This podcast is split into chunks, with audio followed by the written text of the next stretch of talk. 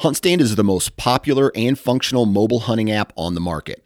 With a variety of base maps to choose from, satellite imagery that is updated every month, the ability to check the weather, no property information, and even catalog your trail cam pics, HuntStand even gives you the ability to import pins and location markers from other mobile apps. Visit huntstand.com or download wherever you download your apps. Enter discount code SN20 at checkout for 20% off. The Southern Ground Hunting Podcast is brought to you by Spartan Forge. It's forged in combat and tailored for hunters. Spartan Forge stands at the nexus of machine learning and whitetail deer hunting to deliver truly intuitive and science based products that save the hunter time spent scouting, planning, and executing their hunts.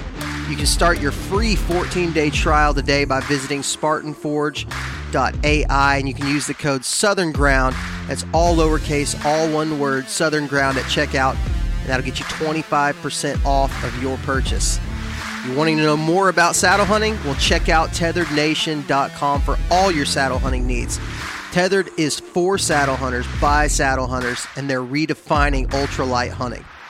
If you'd like to support the Southern Ground Hunting Podcast, you can visit patreon.com forward slash Southern Ground Hunting, or you can click on the link in the show notes of this podcast episode.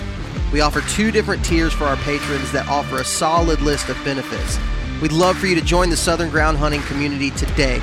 Again, that's patreon.com forward slash Southern Ground Hunting. And now, let's get to the show. Hey guys, last year was a wild year for censorship for hunters and anglers. We've partnered with the social media platform Go Wild to combat mainstream social media censorship. Go Wild was built by outdoorsmen and women and by hunters and anglers just like you.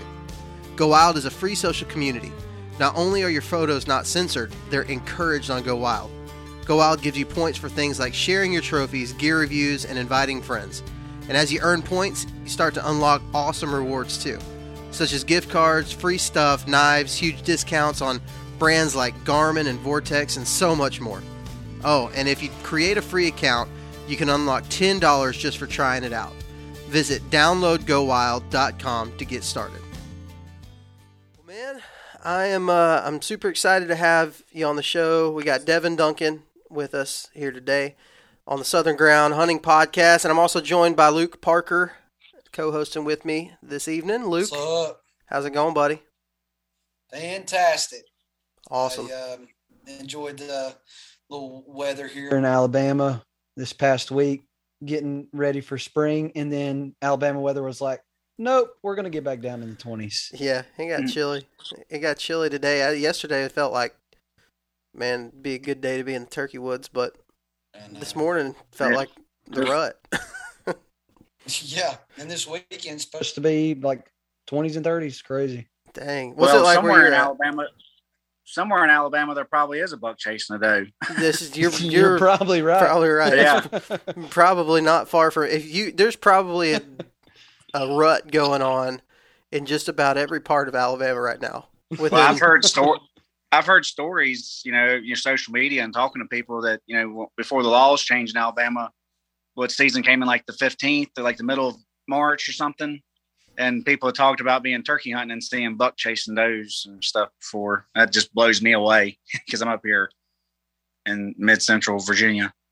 yeah, it's but yeah, thank thank y'all for having me on. I before we even get started, I just want everybody to know that I'm nobody special, just a normal guy like everybody else. well, and you and you love the outdoors. You kind of have a similar take on things as uh, as I do, as far as like the the style that you like to hunt, the type of terrains that you like to hunt. Um, I've always felt like you'd be a great guest for the show, uh, and we've tried to make it work a couple times. Um, just with work schedules and stuff like that, it just hasn't been able to work out. But I'm uh, I'm excited to have you on with us today. well, well, I think it was for deer hunting, and I don't really feel worthy of talking about mountain bucks, even as much as it's in my blood and as much as I love it. I'm just not consistent enough. I don't. I just don't feel like I'm worthy enough to talk about it because I. I hadn't, I haven't killed a good rack buck in several years, and let, been letting lots of deer walk and limited time hunting, and just I just don't feel like if I kill a couple good ones again, I might feel worthy of talking about it, but I just don't feel like I'm there yet with the consistency. I killed several nice bucks five, six, seven years in a row, probably luck.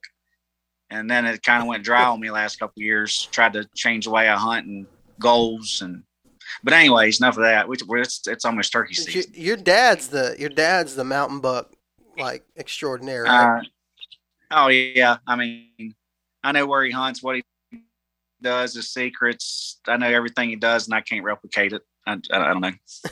he's good. He's really good. He's half. He's half deer, man. He's he's really good. He's got something to him special. Man, I hope one day we can get him on. I know you've you've tried and you tried to talk to him about that stuff, and he's not into it. But maybe one day. Yeah, maybe one day. Maybe he gets older. Yeah, yeah, he gets older. Things aren't any longer. It's not worth it to keep the secrets, you know. Yeah. Just kind of share some information. No, but uh, you're right. It's turkey season. Um, uh, inside of two weeks from my turkey first turkey hunt of the year down in Florida, so I'm getting pretty. Psyched. Are you going to North? Are you going to North Florida? Yeah, I, I mean, I guess it's going to be. It's not like the southern that's open right now. It opens yeah. uh the the uh, what day is it actually open? The nineteenth, maybe. Um, I, I I go on long break at work. It's not long break is long seven day break. It's not vacation. That's just your days off work, shift work. And I start long break Friday, but it just I just figure I'd spend more time with my boy and stuff and before season really kicks off here. It just ain't worth it this year in the cards. Uh, he'll be starting school next year, so unfortunately I'll have a little more time because of that. So it just ain't in the cards this year. Yeah, and sometimes, you know, like different seasons in life can kind of happen. I think it was Dan Infalt that was talking about he was talking about it in terms of whitetails, but he's like, "Man, if you want to be one of the guys who consistently does it every single year, puts in all the time, your your family's going to suffer. Your family you're oh, going to yeah. have to sacrifice it. So other things are going to suffer. That's for sure. Yeah, and and so it just kind of it depends on the season in life and the like what you, what you said you're doing shift work so it's tough yeah. to balance all that plus trying to find free days to go three states away or four states away right but i'm i'm pretty fired up i got i got some pretty cool trips planned out for for this uh the spring but luke you got any crazy turkey plans or you just uh staying here in alabama i am gonna stay here in uh, around what I'm what I'm used to. My goal and what I'm focused on primarily. I've got a guy coming, him and his wife. It's actually one of my wife's friends. It's her husband. He's never been turkey hunting.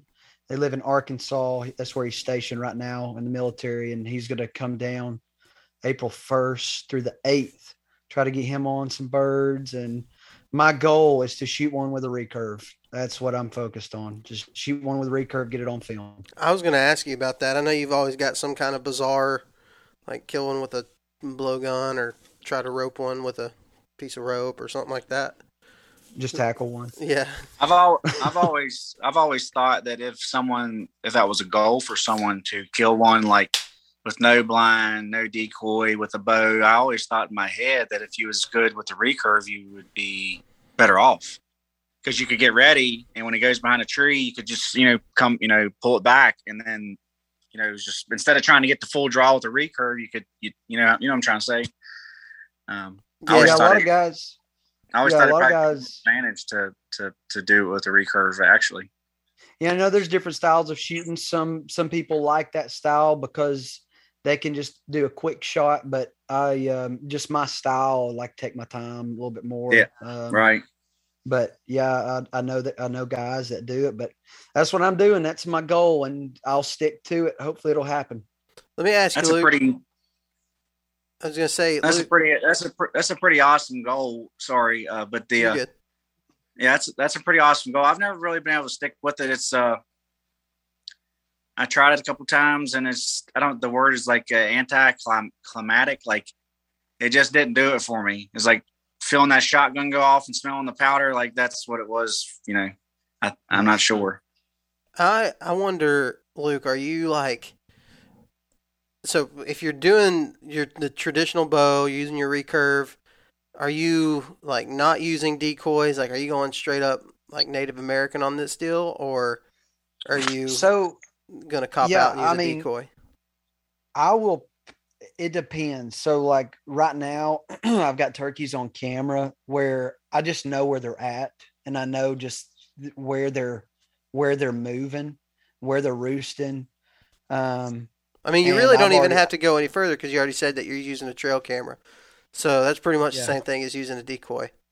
Yeah. uh, basically. so I will. The thing is, I'm not opposed. Like I'm going to do whatever I need to do to just kill one with a recurve. All right, you and there's nothing wrong with that at all. Nope. Yeah, which I've got. So like my blind that, or one of them that I've I've already I've already had it out during deer season and left it out, so they're they're used to seeing it. Um, and then I, I knew that that's where because it's it's the same every year.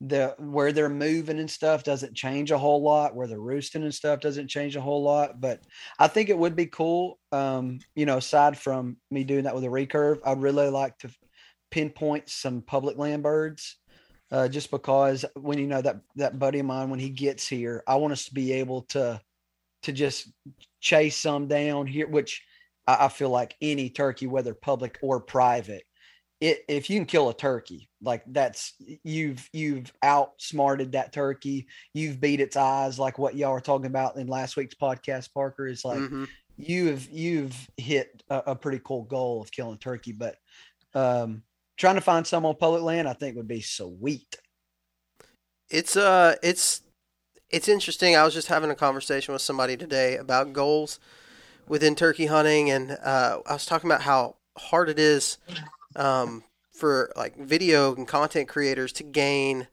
respect from the turkey hunting community. It's hard to like, it's it's hard to check all the boxes for every single type of turkey hunter, um, even more so than deer. You know, like some people, you know, may disagree with hunting with a crossbow, or they may hit, disagree with hunting over bait or corn.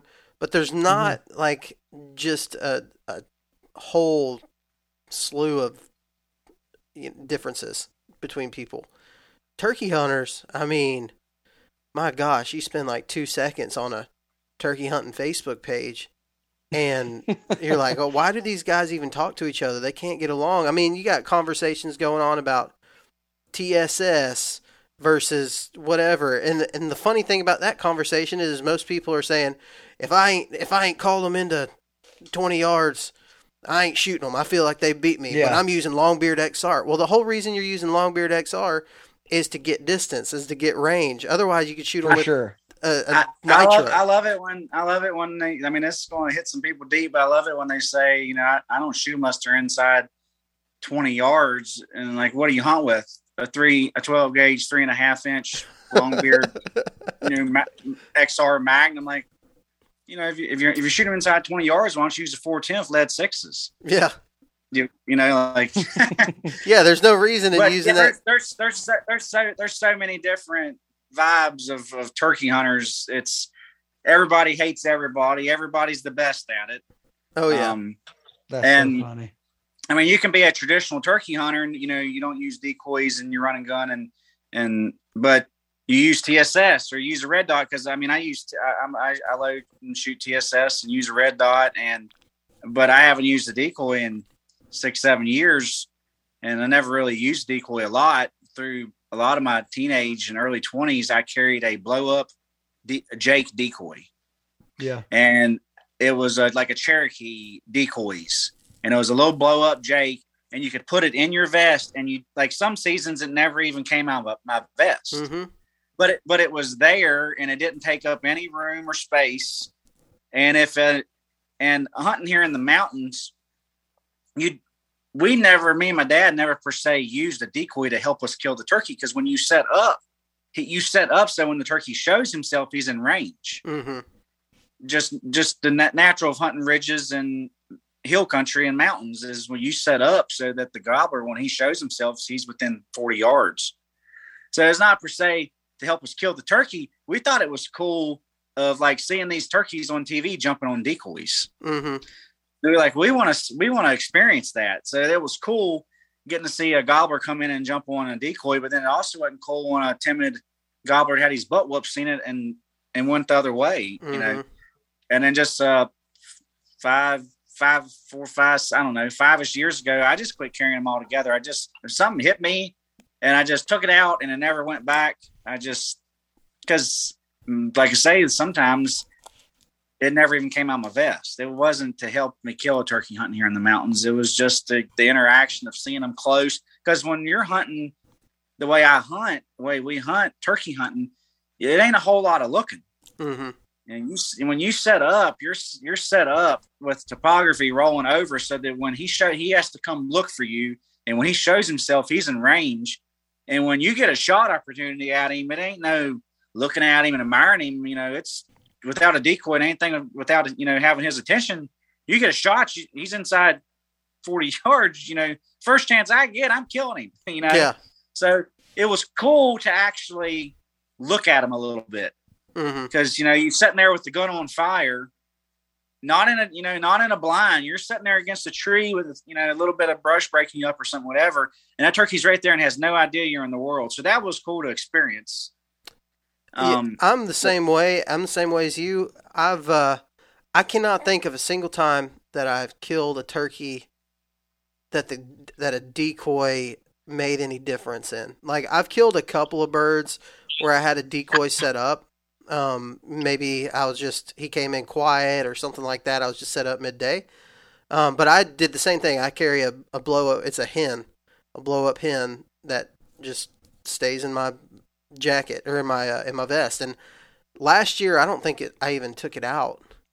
i mean they're they're handy they're handy uh i never could get understand the whole carrying around hundred couple hundred dollar decoys and a you know the guys running and gunning in hill country and ridges with a decoy on their back and a whole other bag like hmm I thought, why don't they just use a blow up decoy? You put it in your vest, you don't even know it's there, don't take up no space, don't add no weight, and if you need it, it's there to be called on. Like hmm I never could, I never could grasp all that. No offense to y'all if y'all use those, I just never could understand it.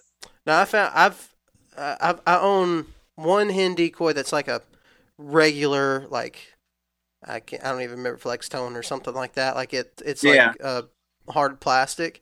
And then I found last year I found uh, like a gobbler like reaping decoy out in the middle of the woods. It, it was bizarre because it's painted red. You know, it's got the head looks super realistic. And I come up over the hill and I see it. I was like, oh gosh! I got down and I realized It was just out in the woods. it was just a freaking decoy sitting out in the middle of the woods. There wasn't anybody around it. Um, and so I took it, you know, I, I grabbed it and I was like, it was full of water. So it was like the hollow one where it almost makes a bowl. It was full of water. I was like, nobody's just, somebody left this out here. They forgot it was here. Um, it was a public land. yeah. Yeah. It was national forest. It- it- I mean, it- who knows? I mean, maybe that's wild. I mean, maybe they got took taken off. The gobbler went off, and they left it and thought they was going to come back and get the decoy, and never did, or something. Yeah. I mean, it had been there for a minute. It was a little bit sun bleached. So yeah, I, been there I- for a while. I didn't feel bad about taking it. Um, No, but it's like, I mean, I, I would use that one and that hen decoy. The times when I would maybe use those if, if I had a private piece that I could hunt that had a field, a big field or something like that, you know. And and that's the where the conversation I had earlier today kind of was going towards is like, man, it's it's so hard to gain respect from all from all Walks, all walks of life. walks of the turkey hunting culture. It's like it's like they're the own worst enemies. And now we've got these laws that are not bad. I don't think they're bad at all, but it's like within the turkey hunting community you have vaxxers and anti-vaxxers, right? Like I- I'm not saying you have that. I'm saying it's like that amount of uh, disagreement. Is like Yeah, yeah, yeah. is somebody oh you're a decoy guy or oh you're a TSS guy, and it's it's just so stupid. And then you've got these some of these laws that are coming out that are like uh, no decoys in the first ten days of the season, um, and you got people saying certain things about that, and it's just it's just overall kind of goofy, you know, like that there's There's that- so many to keep up with. yeah, it, it's it's a lot to keep up with, and it's just kind of annoying. Um, I, Yeah. I am I'm like pro Alabama making moves and changes, but in my head, I'm thinking, why didn't they just move the dates back, shorten the season, reduce the bag limits, and just be done with it. So, like I was, you know, because it seems really complicated. There's some. Like It's it's as complicated as uh, oh you can bait, but you kind of you have to have a baiting license for deer. like you can bait if you want to on private land, but you have to buy this extra permit. Otherwise, it's still illegal. And it's Or like you Yeah. can hunt predators at night, but you have to have a permit and you can't do it within deer season. yeah, So you can only kill coyotes and you can kill bobcats during the day, and you only kill fox at night with dogs. Like it's like the weirdest thing ever. is that really a law? Swear, dude. I was reading it because you know Noah and I got like the thermal set up and whatnot, Mm-hmm. and I ended up getting my permit. Um, and if I read it right, you know, don't quote me on it, but if I read it right, it said that you can hunt um, fox with a dog, and that's it. You can only shoot those like you can. Those are you can shoot them like without a permit or without the season being limited, if I remember correctly. But coyotes, though, you have to have a, a permit to hunt at night, and it cannot be within deer season. And then the bobcat, I don't think you can kill it at night, but you can kill them during the day. So weird. It's like super weird. Yeah, super weird.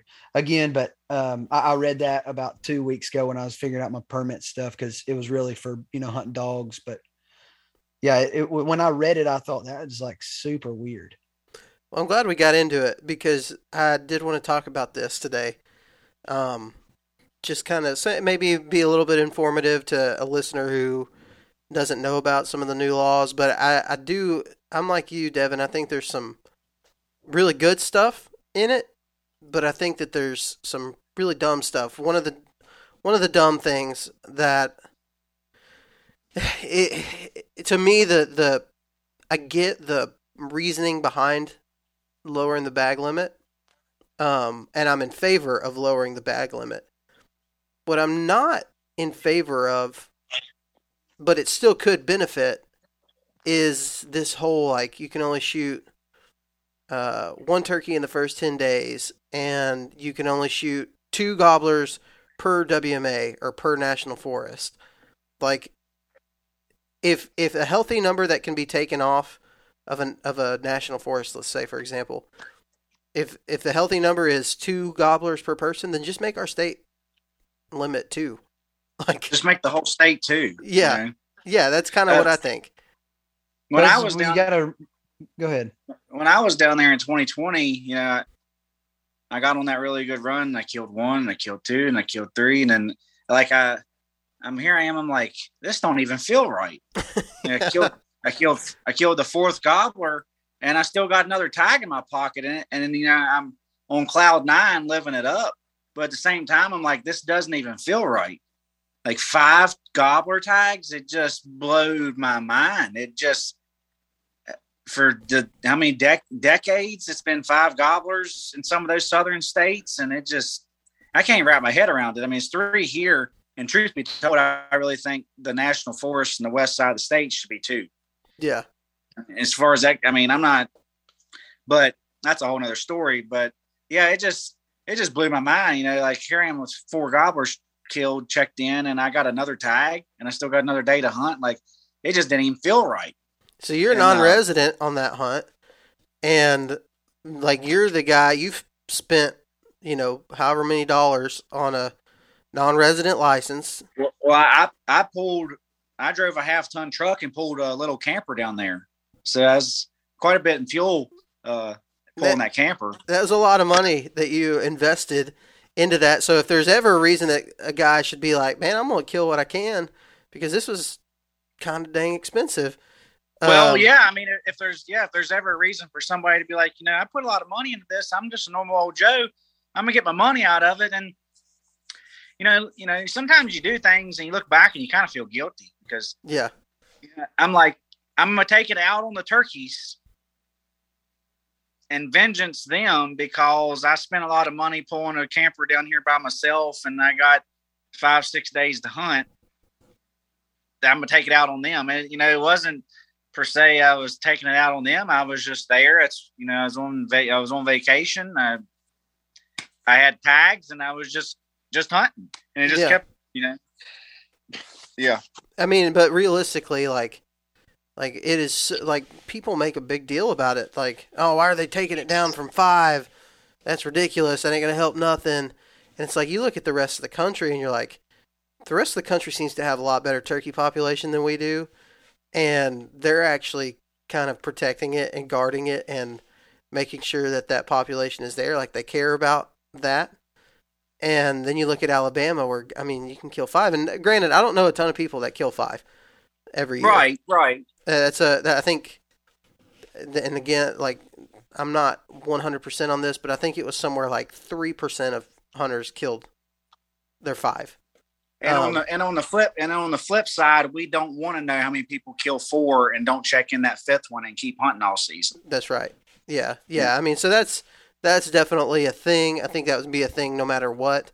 Um, I know for a fact in some of the areas like area that you hunted, Devin, uh, local people there shoot turkeys with rifles during deer season all the time.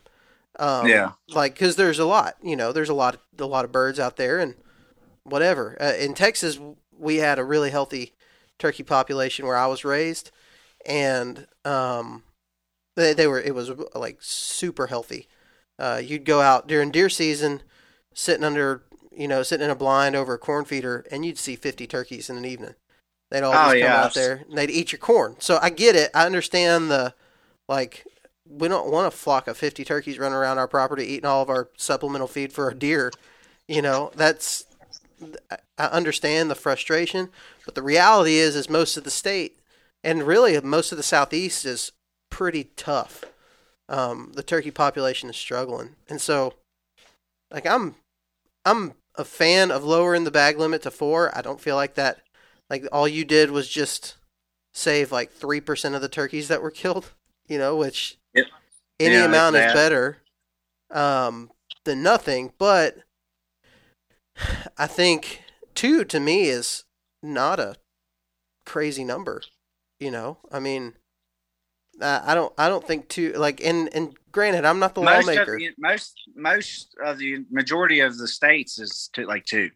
Yeah, two, three. yeah. A lot of times it's one. Yeah, Um, yeah. A lot. You know, there's a good many states that's one. There's a lot of states that's two, and a couple states three. But you know, I, I don't know. You can't quote me on this, but just off the top of my head, just being in turkey hunt most of my life and just following things, most the majority is like two birds. Yeah, You know. Yeah, and and it's like two birds can. I mean, you got what uh, month For and a half, public land. huh? Yeah, yeah, for just public land. Like you, you have four. It's a four gobbler. Oh bag yeah, we yeah we was just talking about. Yeah, you're right. I, You're I'm right just there. I'm I'm speaking more of of why I would be in favor of just lowering the limit to two. Period. I Sure. gotcha. Um, Uh, four, four, four just seems like a kind of. I think it's kind of insulting to the whole program of them trying to do better for the population. I think it kind of, just one down.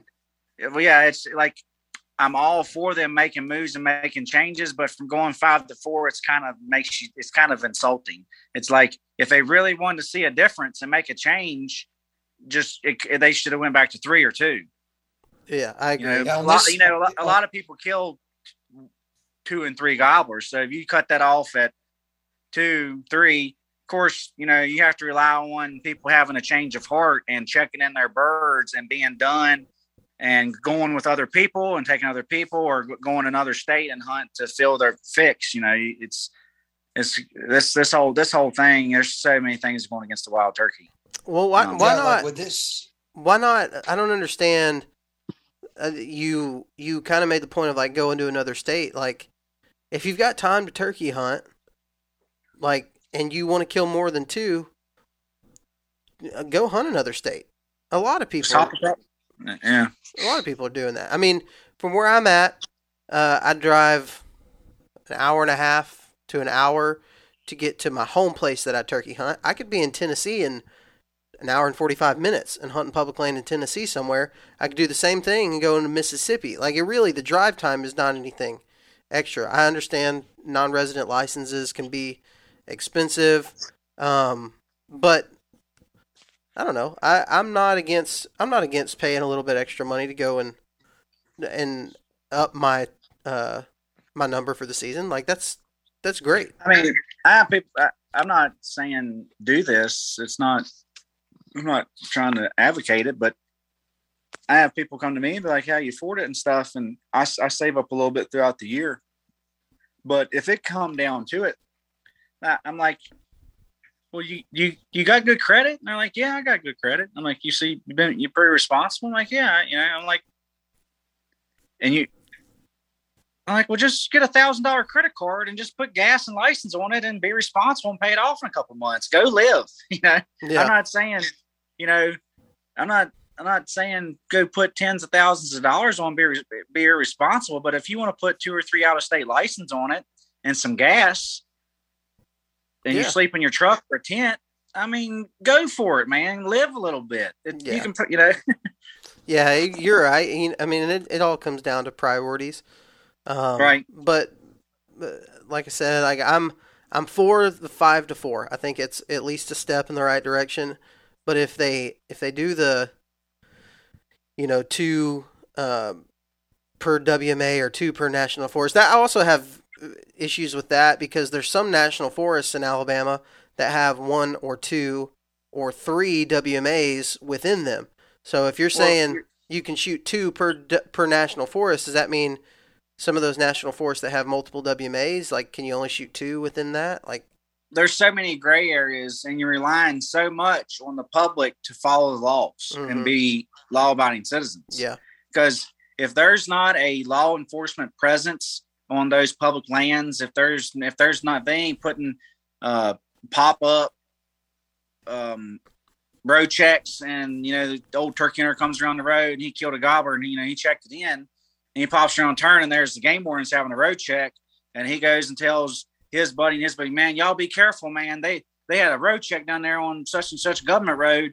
You know, they, they you know, watch you back, you know, and then that word gets out and then the outlaws got to start looking over their shoulder. You know, but if there's no law enforcement presence, people's been doing this stuff, they ain't dumb. And you know, if if they can only kill two and some people ain't changing their ways. They're set in it, and that's the thing about the deep south and through the south is people got to have a change of heart and start giving back more than they take. You got to mm-hmm. start be conservatives of this animal because I don't think it's on the end on the brink of like extinction by no means. But if human population keeps rising, habitat keeps going down. If things, you know, it's not going to be long. Our kids are going to be 20 and 30 years old. Can you imagine 20 and 30 years from now if things don't start clicking in the right direction, you know? Mm-hmm. Yeah, I'd be I'd be curious to see though what the if the population's decreased or anything like that because you know when the numbers transition, I, I don't know what the numbers of the turkeys that are killed each year, but with this this shift for me, um, I'm I'm kind of giddy about it simply because like I've been uh, I, I want to say the past three years my season shifted because again I, am hunting private mainly uh, with turkeys and with deer um, and getting into public a bit more but I had a four day season for the past three years and had to get it done within four days and now I've got a shift where it was like April 20th through the 24th last year, I, I believe. And that was the only and zone, right? Like you were the only zone that had that. Only, yeah, yeah. And so, like this year, I'm like, I'm loving it because I, have got an early season that lasts a, a, little bit over a month. Yeah, and and you you needed that. Like I think that's the thing with all of this that makes it really confusing for me is like different parts of the state has different rules. Different zones have different rules. They have different like starting dates. Okay, here's a gray area that I have. Um, some national forests start on April 1st, or some some public land areas, just in general, start on April 1st. Some public and land areas start on April 8th. Well, you can only shoot one yeah. gobbler in the first 10 days. Does that does that mean? But private land, statewide, private land is the 25th. Does that mean that those 10 days start from the 25th? When when do the yeah, that was my great well, private I'm, I'm? April 1st. I'm April 1st. Right, you're April but, 1st cuz you're in that zone, but most of the state is the 25th. Yeah, yeah. but yeah, that was my biggest gray area about reading those rules. Like, okay, so when's the ten day start? Does it does it does the ten day start on the twenty fifth? Does it or does it start, on youth season?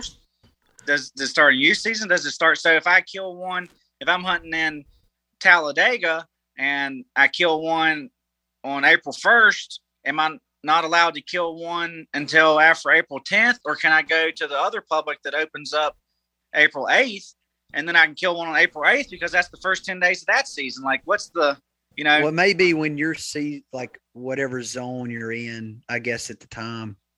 So that would mean, of, of so that would mean, let's look at this. So that would mean a youth, a let's just say a youth could kill all four of their birds within the first 10 days of the season right? I mean, so uh, if uh, they're hunting private because it says a go- or it's you know it's a gobbler per day, but I guess the youth would still have to fall under the. So is it public? Is it on public land only? That's ten, the ten days. I think so. Rule. I think. Yes, it is. Yeah, it's okay. just the public land. I think. So that's just public land. All right. Yeah. So let's say a so that that answers that that answers some of it.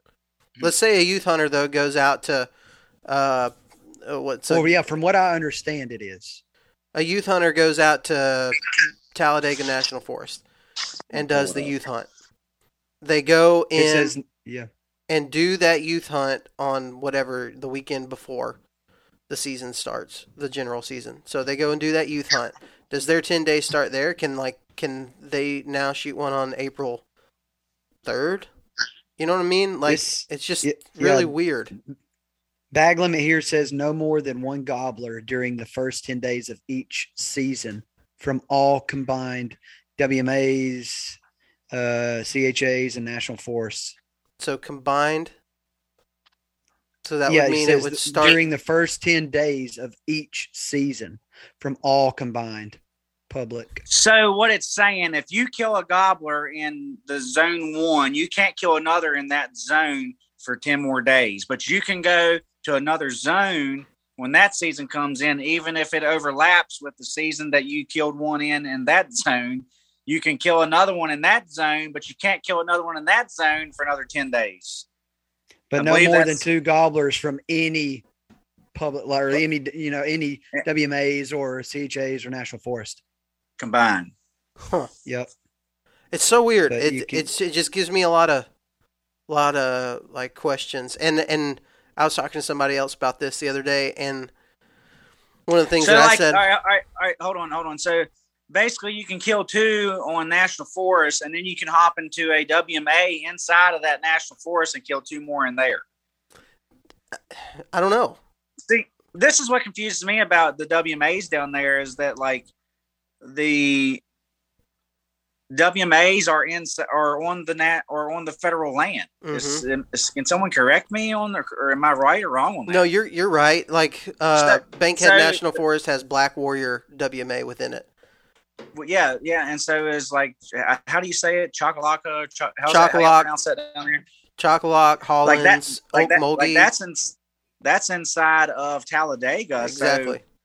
So, so is that this see this is what i'm trying to figure out is that not considered national forest though like it's just the be uh designating that wma gives the state things that they can do to that land but it's still federal land and it's so still that, a really easy thing to cheat like yeah like so, so is that all national forest per se you know like can i can i kill two on talladega or is that counting against me going to Choccolocco because it's in the national forest you know or is that is it since it's designated WMA, I can kill two in there, then go right across a line, an imaginary line, and yeah. kill two more. Like I don't know. Like that's that's that's where I struggle at is trying to figure out that kind of stuff and um you know and and like I said it's easy to cheat like it would not be hard to kill a kill a gobbler since we're talking Talladega let's just keep using that it wouldn't be hard to kill a gobbler in Talladega and for me on my way home to run by uh, Bankhead National Forest and go check it in there. You know what I mean? Like, yeah. that's not I mean, a hard yeah, thing I mean, to. It's really not a hard thing to cheat, and that to me is something that. I mean, people can cheat any any of the ways, but it just seems really easy to cheat that one. So I don't under understand even having it. You know what I mean? Yeah, and I think the questions too, like following it to the best of your ability, you know, reading, being familiar with the laws, but also encouraging people like if you just don't know, call, you know, whatever your local representative is or game and fish to, to ask the questions that And- you know what I mean? That way and not to inter- and not to interrupt you on that. You got to be careful with doing that too, because sometimes people pick up the phone and they don't know what they're talking about. Yeah, that's oh, true. You're one, dude, you're one hundred because percent right. uh, in deer season up here, had a local fellow, great guy. Uh, he might hear this and it, you know he'll be like, "Yeah, that was us," you know. But he was wanting to go deer hunting east of the Blue Ridge, but the na- the national forest is included with any national forest that falls east of the Blue Ridge is included with the, the laws and regulations of the national forest west of the Blue Ridge because the densities, population densities are low on the national forest. So it's included with the west of the Blue Ridge. But there was some literature there that some people had trouble with. I was trying to explain to him, he's like, "No, the game wardens told me I could go kill a third buck east of the Blue Ridge." I'm like, "You can on private property or state land, but you can on that national forest. It's included with the." And long story short, he called the number, and they told him, "Yeah." And I'm like, "Look, that is not right. You're going to get in trouble over someone not knowing what they're saying." It was actually the head guy. I can't remember his name. It was like the head game warden. Hmm. And I had to call him and I said, Sir, listen to the emotion in my voice. You did not tell this gentleman right. And he argued with me for, a- for a minute. I said, No, sir, listen to what I'm saying. And then he said, Let me do some research. And he called me back. He's like, Sir, you was right. This is Oh the head this is the head man. hey, it's hard for them to keep up with the laws too. Yeah, Yeah. I mean, so you got to be, and, and and it doesn't matter what he said, she said in court. The written law is what matters. So even when you get con- someone tells you something over the phone, you need to check it again and use your best judgment. You know, read it and read it again. Yeah, Yeah. for sure. And- yeah, and- be and- be and- certain. And normally, what you, your mind and body is telling you is the right thing to do is more than likely right. Yeah. And, here, and, and, here's what I and when and when a game warden stops you and checks you and you go against what you think is right and you say well i can say well i thought that ain't going to help you they're going to give you a ticket Correct.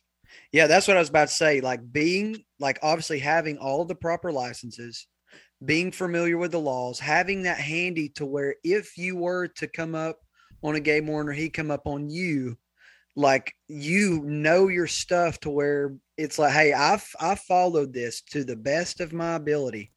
And you know, you know, I'm, I'm thinking of I'll just put it blunt, idiots that are like, well, I mean, I thought it was this, but uh, Yeah. you know what. I'm saying? But like being being certain, like for real, legit following the rules, um, that's going to go a long way, I believe. When it's like if you're getting stopped or something like, hey, look, I got the proper licenses. I I've called. I've read this. I've got it here handy, and I've I followed this to the best of my ability. all right I, I I had a similar situation in Tennessee with uh, the Tennessee Velvet Hunt, where I called, and uh, if anybody's watched our videos, you this isn't like a huge secret or anything. But I called, um, who I called a certain a certain place, their offices, their a, certain public hunting place. I called their office. I was like, hey, um, I'm reading the way I'm reading this on the law on the regulations says I can hunt this place for the velvet hunt with a rifle. And they were like, "Yep, you can." I was like, "All right." So just just so I can have this peace of mind, you're telling me that I can go on this velvet hunt for Friday, Saturday, and Sunday, and I can shoot a deer, I can shoot a buck in velvet with a rifle out of one of these bean fields. You're telling me I'm not going to get in trouble for doing that?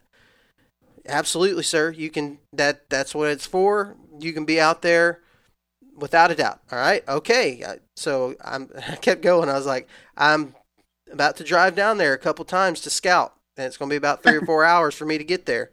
You're telling me that this is going to be worth my time to go and scout and do this research and and do these scouting trips because I'll be able to hunt here. Yes, sir. You absolutely, dude. The week of, the state put out a thing that was like these areas are off limits, and it was the place that I'd spent all this time going to scouting time and money Exactly. and gas to go scout. to go and scout this area and and I was the the crazy thing is that it was they put it out like on a Facebook post or something like that. The only reason I saw it is because somebody sent it to me. And they said, "Hey, this is uh this is going this is going on. They're they're not going to open this place." And I was like, "So what happens if nobody tells me? All I know is what I did responsibly and called and I go out there and shoot a shoot a buck with a rifle off of a bean field, and a game Yeah. warden pulls up. Like, what happens at that point? Like, hey, I called. No, that's not going to happen. They're going to take my license, maybe take my truck and my gun, and all this Yeah. mess for poaching. And And that's the what sad makes thing about that is like you you you've got like again with all the the different laws and stuff is you've got to check double check triple check because of stuff like that like um li- holes like in in the stuff where you genuinely like you were doing the right thing calling and then if that friend wouldn't have called you just like what you said like what what the crap would have happened you know hmm The only thing I, I hate think that. you- the only thing the only thing that I think excuse me that you could protect yourself is if you email this person and say, "Can you write put this in writing?" Of or just you know, that's the only thing I think. Almost like getting written permission for private property. You almost have to have it in writing to be able to take it. Excuse me, and use it for you know protect yourself in court. Be like, this wildlife representative of this state of this hotline that says call for wildlife regulations and laws and whatever, so on, so on, said that I could hunt here and this time, blah, blah, blah. You know, that's the only way that I can think in my mind that you can protect yourself. yeah, and and and realistically, I mean, Nobody's going to do that. Uh, I don't have. I haven't had any what I would call like negative interactions with any wildlife agency, game warden, or anything like that. Not that I can think of. Most people have been pretty cool. Like, uh, for example, me and Clayton uh, both shot deer whenever we went to Mississippi this year, and they we were in the CWD area, and so there was a lot of regulations on what they needed from each deer, and it was there wasn't a, a one spot where they had all the regulations put. Like you kind of had to go to multiple different areas to find everything, and we we ended up doing it to the best of our ability, uh, everything that we knew. Uh, but I packed out my deer, and uh, because I thought, you know, all I, I I didn't realize I needed anything from the actual deer carcass, um, other than like the proof of sex to check it in.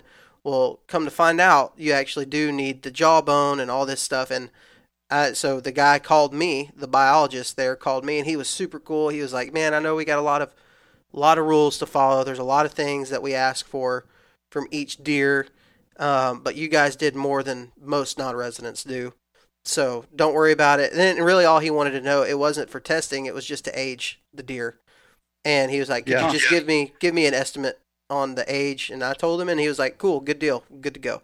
So dude that's super cool it's and, and the thing is like they deal with like um our law enforcement stuff they deal with idiots like they deal with people that are breaking the law on a regular basis Well, So they're to have breaking the law.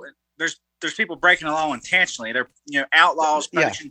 Poaching. You know, there, there's people out there spotlighting big bucks. You know, go go get those people. You know, don't yeah, don't mess with someone that's trying to do the right thing.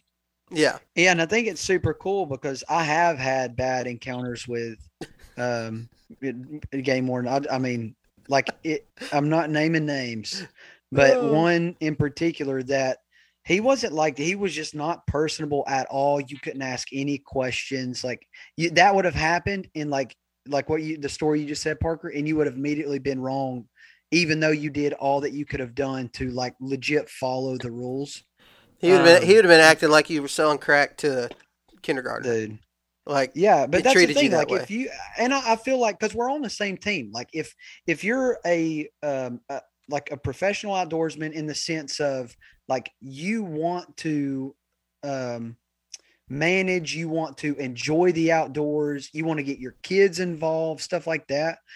Um, realizing that hey, we're we are all on the same team, and just like that game board, I think is super cool. Where he's like, hey, recognizing that you did that to the best of your ability, whereas like what you were saying, Devin, is like other people like they know who who aren't doing that, who aren't going the extra mile. They're just like clueless and don't give a crap about anything.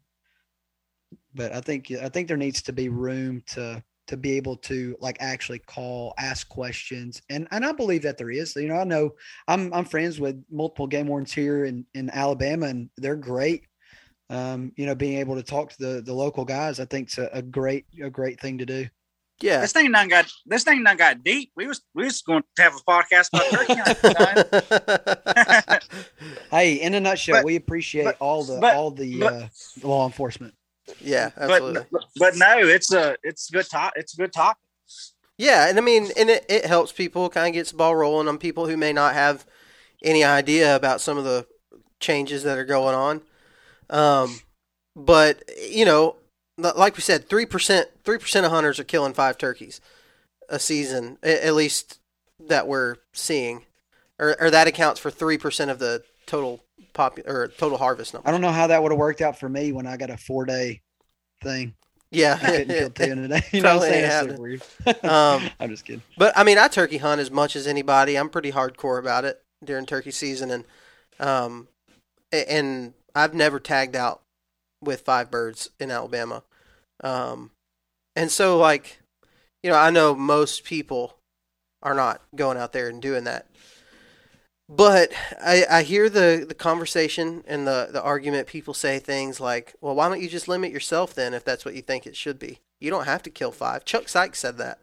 Um, I think when he was talking about deer harvest, it may have been turkeys, but he's like, you know, you don't you don't have to tag out if you think there's an issue. And it's like, uh, I mean, I, I understand that argument. I get what he's saying, but at the same time, I'm like, I mean, if if I have tags in my pocket, I'm gonna go. You know, I'm I'm gonna go and hunt them. Um, yeah.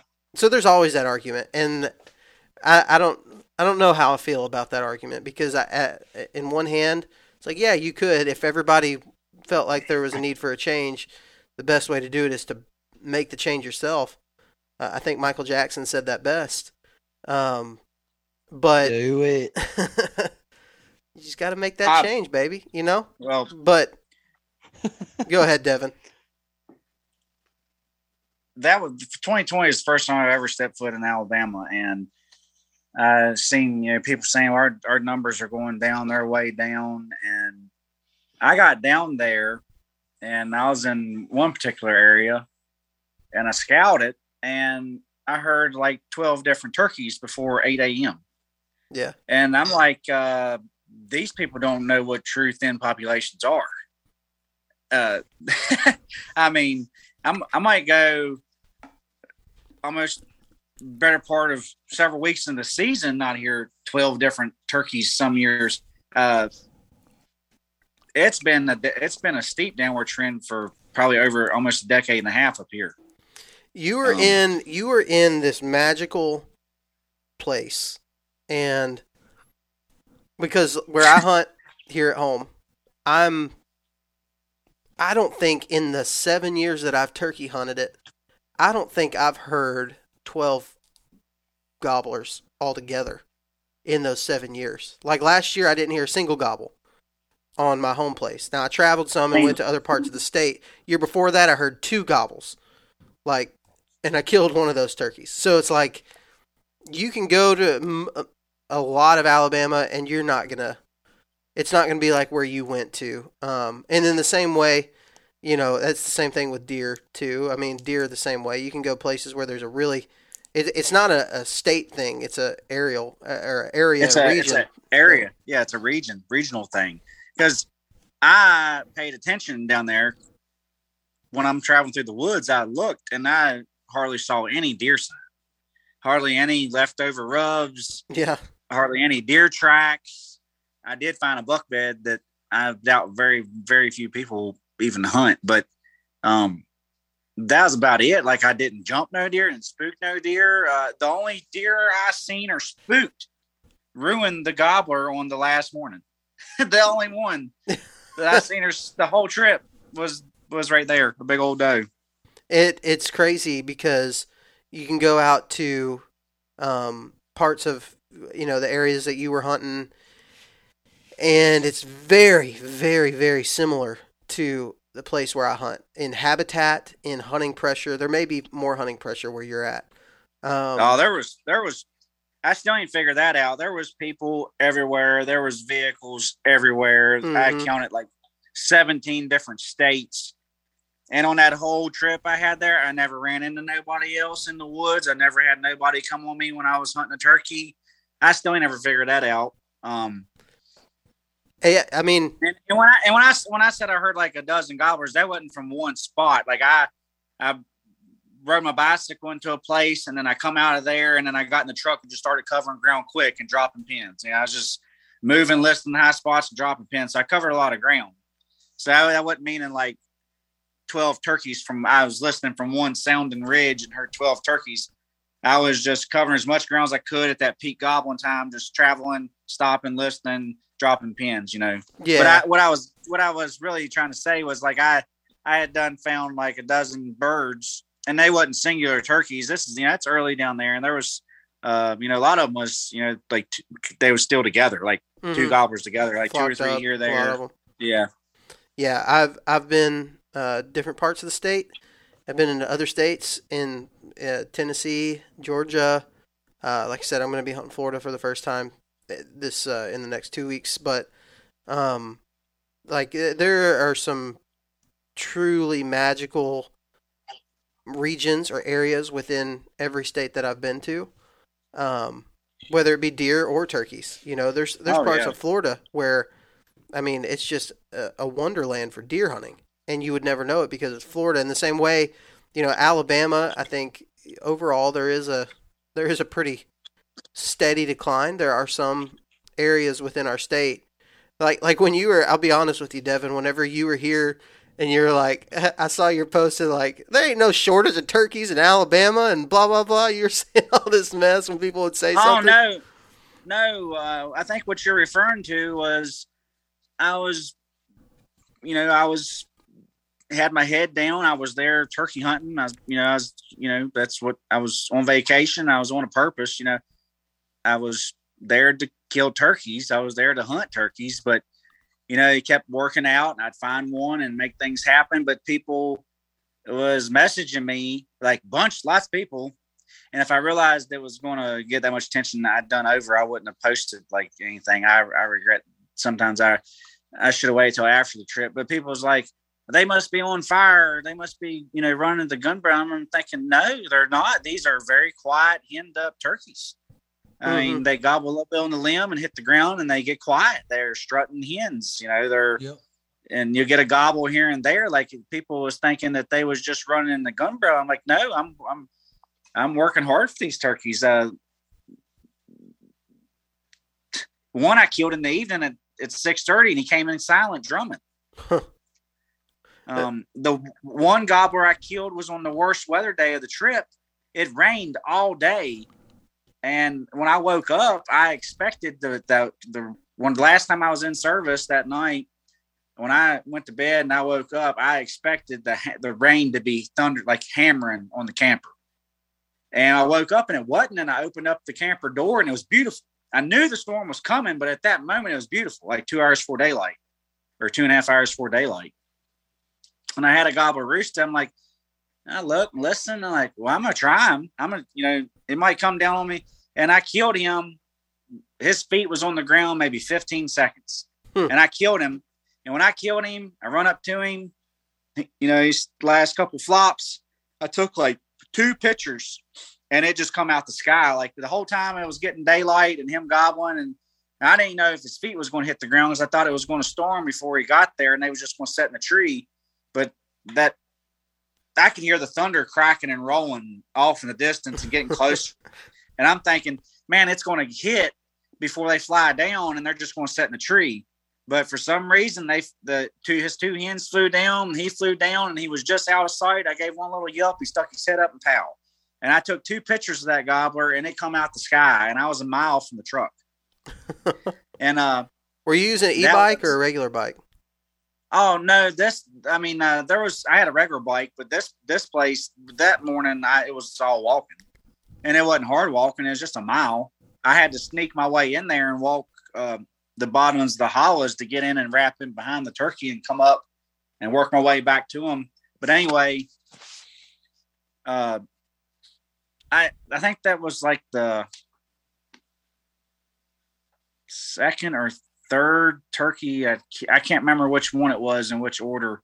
So, but you couldn't wipe a smile off. I think it was the second turkey I killed on that trip. You couldn't wipe a smile off of my face. and I, it, I mean, it was. I had a metal gun on my shoulder and it's thundering right over me. And I was just happy. I was like, God, if you're going to take me out, this is the way to go. You know, I, you couldn't. I was so happy coming out. You know, it was just hammering. I mean, soaked to the bone all the way to the truck. and it never stopped. But I, you couldn't wipe the smile off my face. But, um, I'm telling you, with turkeys, there's something about them.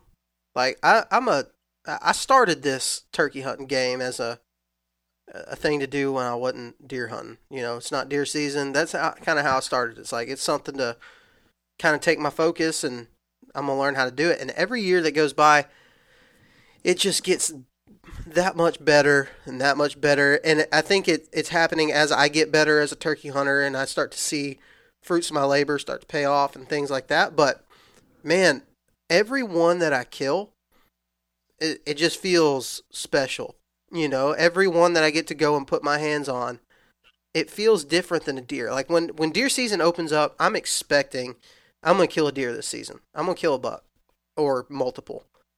With turkeys, every time the season opens, I'm like, man, I sure hope it. I hope I luck out this year. You know, it feels oh. like a real blessing whenever you finally get to kill one.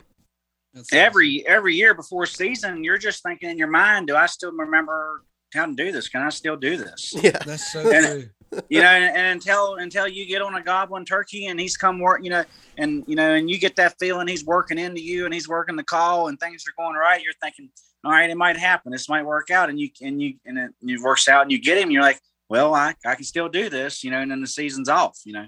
Yeah, yeah, that's it. That's what it feels like. Everyone feels so unique, too. Um, and you know, my dad started hunting me when I was five. I'm not just you know i'm coming in on 30 years of hunting these things mm-hmm. yeah it, it's it's crazy how how different it has become for me from when i first started to where i'm at now it's like i mean but even then i remember the first so i killed a bunch of turkeys devin you may not know this i killed a bunch of turkeys when i lived in texas uh, like I yeah. said, we had a ton of them. We could shoot them during deer season, and I shot a bunch of them doing that. But uh, my first Eastern that I killed was in Georgia, and it was my first season, like learning how to call, learning how to read the woods, read the sign, um, learning how to run and gun because I'd never done that before. Right. And and so I was figuring it all out. But that first one that I killed was a Jake, and I called him in. I called two Jakes in, and they came in goblin and played the game perfect. And I, dude, I'm like you. I could you couldn't wipe the smile off of my face. We were under like tornado warning that morning and all kinds of stuff.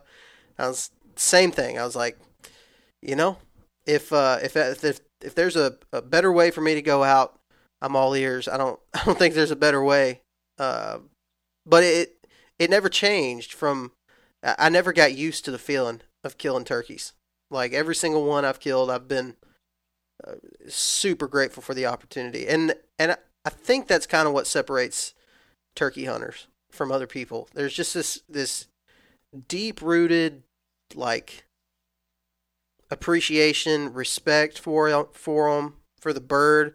I think they're some of the most. We did a podcast last week about kind of some turkey biology and how good they can see, and th- I think there's they are absolutely magnificent uh, animal.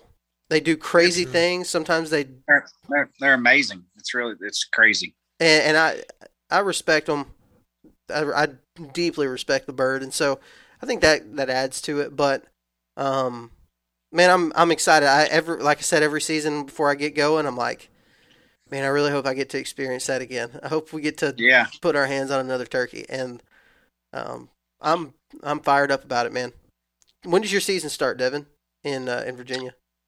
Virginia is always the second Saturday of April. Okay, So it's easy to look at for the next year or years to come. It's always pretty easy to see when season's coming because it's the second Saturday of April. Youth weekend's always the first weekend of April. Then you're it's a week off, and then the second Saturday. do y'all get y'all get like a, a month and a half? I stopped and paused. I stopped and paused and was listening because there's coyotes raising hell out back. I can hear them through the house. They have, they getting They the turkeys to- gobbling? yeah, but I'm sorry. What was you saying? Uh, I was just saying. Um, I don't remember what I was saying. Sorry. Uh, oh, I was gonna say, how how long does it go? How long does your season go to? It's five week season. First three weeks of season, you can only hunt to noon. The last two weeks, you can hunt all day. Three birds, one bird per day. Um,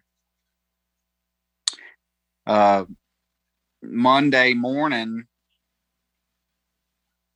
uh, it finally finally won. Finally, uh, got passed. Uh, you can hunt public land on Sunday.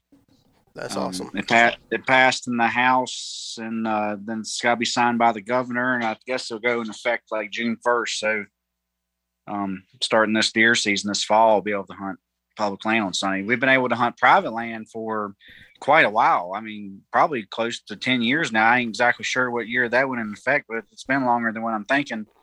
And uh, you know, it's uh, it's cool. I mean, like I say, it's a double edged blade. You know, because Yeah. It makes it easy for easier for people to hit it on the weekend. But you know, there's lots of people in this state that that do, you know work all week, work five and six days a week, don't have vacation.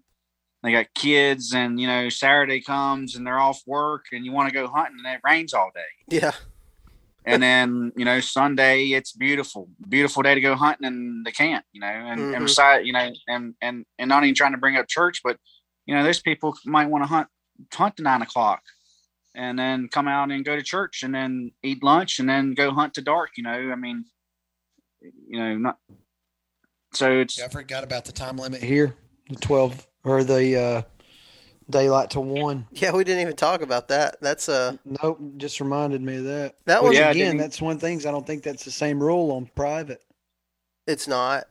But I'm not uh, against a pri- it's private. They can hunt all day. it. hmm Yeah, I ain't. I mean, it sucks. It's a bummer because I like if if I'm off work and free responsibilities, I could just stay in the woods all day. Yeah, For sure. Uh, because that middle of the day is a good time to find a gobbler, getting you know cranked up, and then and then that if it gets warm in the day, and then whatever time around four thirty five o'clock when that temperature starts going back the other direction, starts cooling off.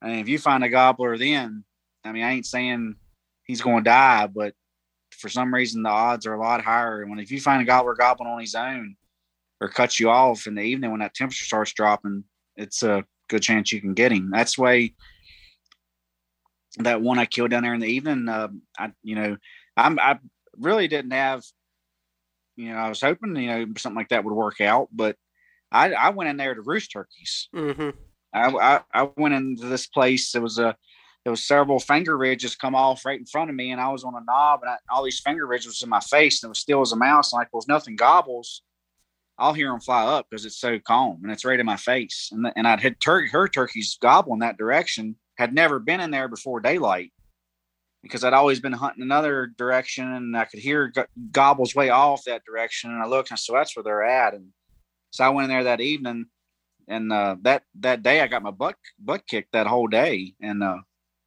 I went in there and I thought, and it was so dry and quiet, and I'm thinking, man, if I can just get in there without spooking anything, and get settled down and get settled in, you know, I'll, if I don't, I really didn't think a, a killing one wasn't really on my mind, honestly. I mean, it was on my, it was there in the back of my mind, but I was, it was just a a, a mission to roost a turkey, and uh, I sat down and got situated, and face mask was around my neck. And I thought over the years, other people hear this, they'll know what I'm talking about, and y'all might have had it happen. But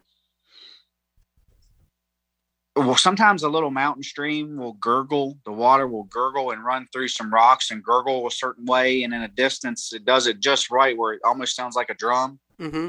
It'll, it'll sound like a gobbler drumming sometimes, and uh, and I was sitting there, and the creek was down in the bottom, and I heard the sound, and then I listened for it, listened for it, listened for it, didn't hear it, and I'm thinking, and then like I went to get, I'd moved or something, rustled the leaves to get situated, and then I thought I heard it again, and I listened and listened and listened for it, I didn't hear, it. so I was, then I like didn't believe myself, and I was thinking, then I convinced myself I was just that creek trickling, and what it was, I caught a drum a couple times, way off and faint, and uh so then I just picked up my box call, had it laying beside me. I picked it up, I scratched it three times, app, app, app, and not very loud because it was so quiet and it was going to ring that whole area just by scratching it. Anything in there was going to.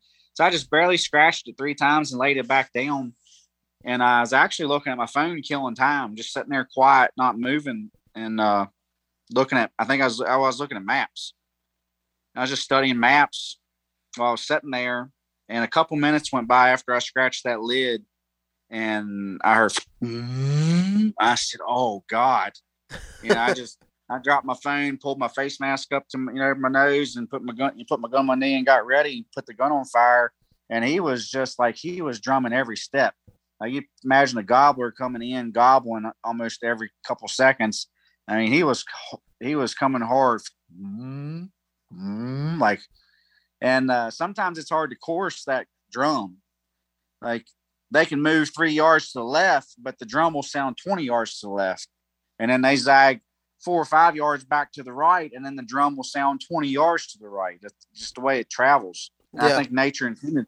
I think nature intended the drum to be hard to pinpoint. But um,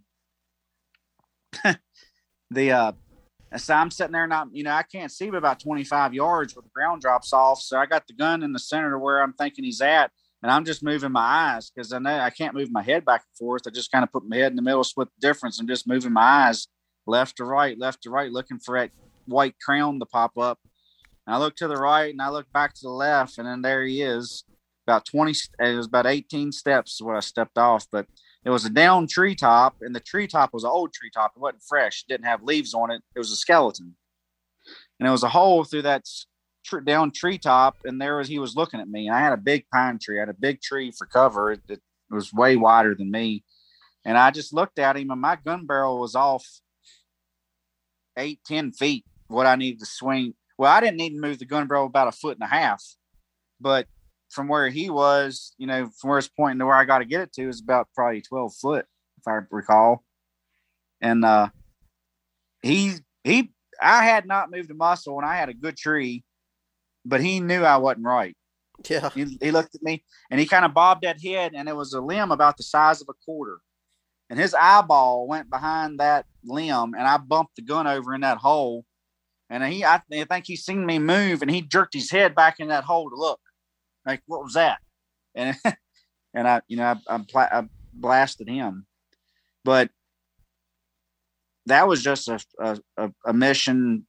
I made that hike in there in the evening, just trying to roost something, get one on a limb, you know, even even if they didn't gobble, because I know sometimes it's not common just from what I've had heard people talk that they didn't have a lot of luck getting turkeys to gobble down there in the evenings. Yeah, it rarely so happens thinking, to me.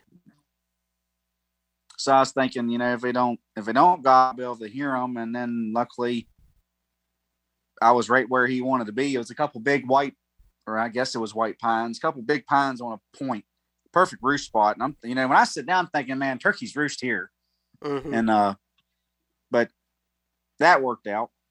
It does, and and sometimes it does. I think the the age old saying "you can't kill them from the couch" is true. Um, every time you're yeah, out I mean, there, you are making the opportunity for it to happen. You got to get out there and make your own luck. It got really hot that day, like uh, middle of the day. It was scorching hot and wind howling, and I kind of shut down. The turkey shut down, and I kind of shut down. Mm-hmm. And I've been hunting hard for a couple days, and it got. Uh, I had a portable generator and about one o'clock, I mean, it was like 90 some degrees and wind howling. You couldn't hear nothing. And, and, uh, and I ain't gonna lie, I come back and ate a sandwich and I cranked that air conditioner in that camper wide open and, uh, took a little nap. And then I got up like four o'clock and then you know I had a game plan in my head already, so I took like two hour two hour two three hour nap and got back up, got dressed or put my boots back on and, and made that scouting trip in there to roost the turkey and ended up killing a gobbler. Yeah, and, and it happens. I mean, I feel like just when I've about given up chance that something good is going to happen during turkey season, uh, that's usually when it happens, and it, it's fun, man. I mean, that's there's the challenge to it. There's the challenging yourself and, and continuing to go even when it sucks, um, and continuing to go even when you're having good success. You know, kind of how you did on that trip. I think it's, I think it's a, it's it's a really challenging thing to get into. Turkey hunting is, but man, once you once it gets in your blood, it's hard to imagine life any any different. Yeah, I mean, I sometimes wonder, like, what would I be doing in life? Who would I be? What what would my hobbies be? Or you know, would I be turkey hunter? Would I be hunting bucks back in the mountains? If my dad wouldn't have been who my dad was and got me into hunting and stuff and took me, put me first and done everything he could to get me a gobbler and always made sure I, you know, he put me on a buck and got me a buck like, you know, and he taught me so many lessons on turkey about turkey hunting. You know, by the time I was eight, nine, ten years old, I I knew so many lessons and mm-hmm. things about turkey hunting that, you know, when I got 12, 13, 14 years old and started wandering off on my own, you know, I killed my first turkey by myself when I was 13. Uh, called two gobblers in and, and killed the one about 20 yards. And there was just so many things that I seen and he pre- preached in my mind and drove in my brain. You know, he preached, you know, especially about, you know, not trying to walk through the woods like a, a bull in a china shop. He'd always say, he said, boy, you know, he's like a bull in a china shop, you know, he'd always say, walk, walk fast, but put your foot down easy. And I'm here, I'm a little kid thinking, how in the hell do I walk fast and quiet? you know, you know, it's like, hey boy, you ain't gotta be quiet, You're making too much noise. You gotta set your foot down easy. Got, I'm thinking like, Dad, Dad, how do I walk fast and quiet?